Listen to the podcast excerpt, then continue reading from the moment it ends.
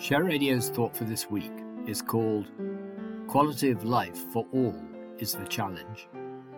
And it starts with an extract from the book of Isaiah, chapter 58.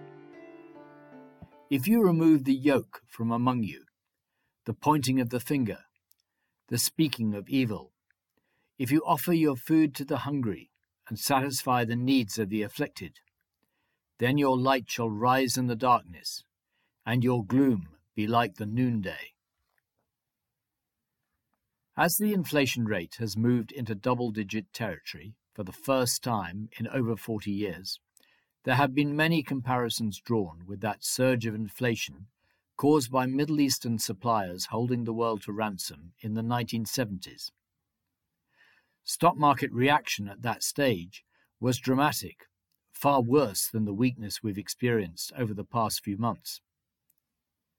That contrast bears out the fact that there is little comparison with those days. And yet, the massive increase in fossil fuel and food prices driven by Putin's war in Ukraine is every bit as severe as the oil price rise of the 1970s. So, notwithstanding the fact that economic recession is expected, why are stock markets so sanguine about the conditions facing us today? The answer to that question is all about the relative quality of life, as opposed to gross domestic product. It shows that, whereas stock markets can sense how quality of life is perceived by investors, there is no metric that economists can use to show us how to analyze the standard of living more generally. However, stock markets speak only for the rich and powerful segments of society the challenge is to enable all to share in the same satisfactory quality of life that stock markets are reporting for investors. It was in April 2020 that we wrote of the inadequacy of GDP to assess the impact of a pandemic, and about the reason why the technological revolution had led to the extraordinary low interest rates that we have experienced for the last 14 years. But it's not these ultra low interest rates that have led to the current surge in inflation. It's a direct result of Putin seizing his last chance to hold the world to ransom while fossil fuels still hold their sway.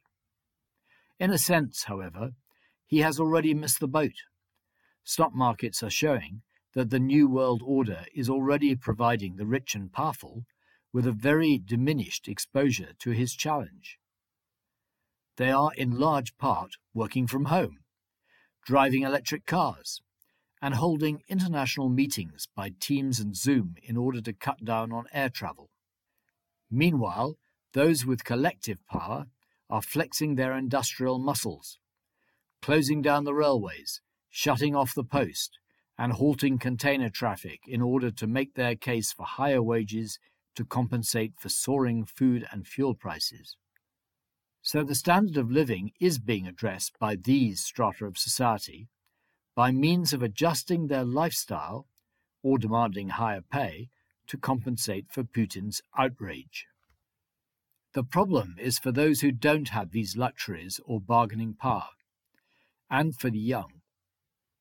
Far from introducing a more egalitarian society, as Marx and Lenin had decreed, the irony is that the inheritors of Russian communism are enforcing an ever greater polarization of wealth across the world, and at the same time inflicting a serious handicap on younger generations.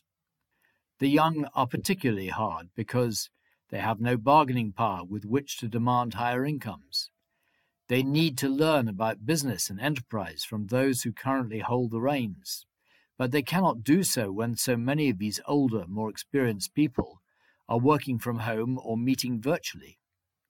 It is all but impossible for them to buy property when faced with sky high prices, swiftly rising mortgage rates, and being saddled with student debt. And the birth rate is so much higher among the disadvantaged and ethnic minorities, and they are therefore trapped by the cycle of deprivation. We've heard a lot about restarting growth, and there has been much debate about handouts in the Conservative leadership election, which comes to a head next week. Growth may well encourage the stock market, and it will no doubt further enrich the powerful. Meanwhile, handouts, as with all grant giving, feed for a week, but they will not teach the disadvantaged how to feed their families for a lifetime. That's why I wrote to both leadership contenders a month ago to seek their views on introducing a more egalitarian form of capitalism, following the principles set out in our commentary on the 9th of May. I have not received a reply from either Liz Truss or Rishi Sunak, not an encouraging start to the new Conservative administration, whoever ends up in 10 Downing Street. After over 30 years of trying to encourage profit centered commerce and short term governments to tackle the most intractable economic problem experienced by humanity, the intense polarization of wealth, it is increasingly clear that only the development of real academic rigor, communicating the need for change, followed by a broad global coalition of people committed to a new strategy to resolve the way forward, will enable quality of life and proper standards of living to be shared by the young and disadvantaged, as well as the rich and powerful. Determination, not despair, is needed to provide and maintain quality of life for all.